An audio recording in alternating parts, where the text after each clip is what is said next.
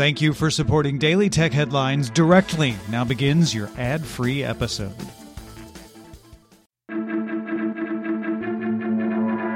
These are the Daily Tech Headlines for Friday, July 5th, 2019. I'm Rich Stravolino.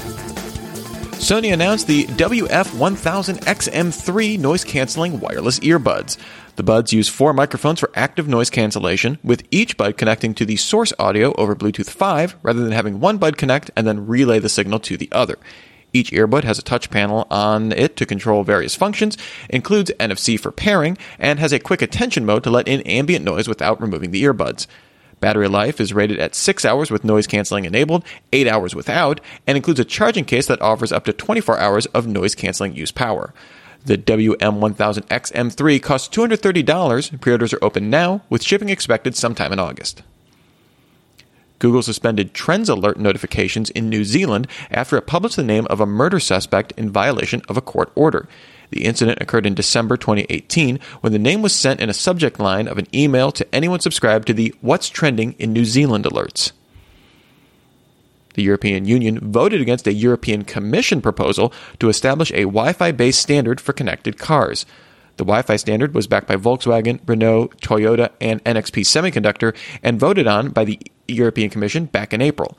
The vote by the EU member states opens the door for a 5G connected car standard backed by BMW, Daimler, Ford, Intel, Huawei, and Qualcomm. The 5G standard would allow both cars and devices in an environment to interact with a broader range of potential application support. The European Commission backed the Wi-Fi standard in part because it could be implemented immediately to help road safety.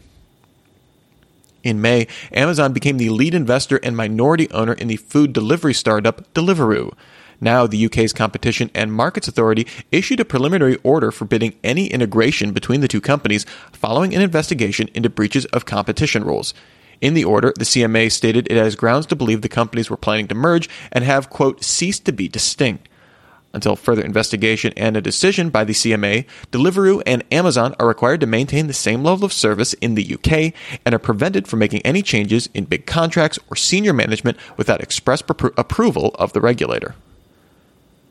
A report from CSIS Security Group claims that more than 10 million people downloaded the Updates for Samsung app. The app claims to offer OS updates for Samsung devices, but instead links to an ad farm, which includes the option to pay an annual $34.99 subscription to access firmware downloads. The site does generously offer a free download tier, but caps speeds at 56 kilobits per second, which often causes the downloads to time out. The app asks for credit card information rather than using the Google Play subscription services. It appears the firmware updates are not malicious and are in fact genuine firmware, but the app has no authorization from Samsung to distribute it. All official Samsung firmware updates are distributed to devices for free through device settings, just kind of a PSA. Samsung announced an operating profit of 6.5 trillion Korean won in Q2, that's roughly $5.5 billion, beating analyst estimates of 6 trillion won, but down 56% on the year. The decline in profit is largely attributed to weakness in demand and price for DRAM and NAND memory due to excess supply on the market. Samsung's Q2 earnings in full are due later in July. Microsoft announced it will start rolling out a redesign to the Outlook webmail client to all users by the end of July after testing it with opt-in users over the last 8 months. The new Outlook offers improved search and categories, which adds distinctive tags to email notifications. Multiple categories per email are supported, and users can search within specific categories. The redesign also includes a dark mode, as well as the ability to snooze unread messages to appear later. Microsoft Tasks will now sync with the To-Do app as well. Outlook Calendar is now getting an overview of upcoming events in the month view, and will let users choose between Skype and Microsoft Teams when creating online meeting invites. And finally, Microsoft's SwiftKey keyboard is rolling out a new feature called Puppets, which uses artificial intelligence to replicate facial movements in a 3D animated character, similar to Apple's Animoji. At launch, users can record 30 seconds of video and choose between a panda, cat, dinosaur, owl, or dog to animate it. Puppets are currently an Android-only feature. For more discussion of the tech news of the day, remember to subscribe to Daily Tech News Show at dailytechnewsshow.com, and remember to rate and review Daily Tech Headlines wherever you get your podcasts. Thanks for listening. We'll talk to you next time.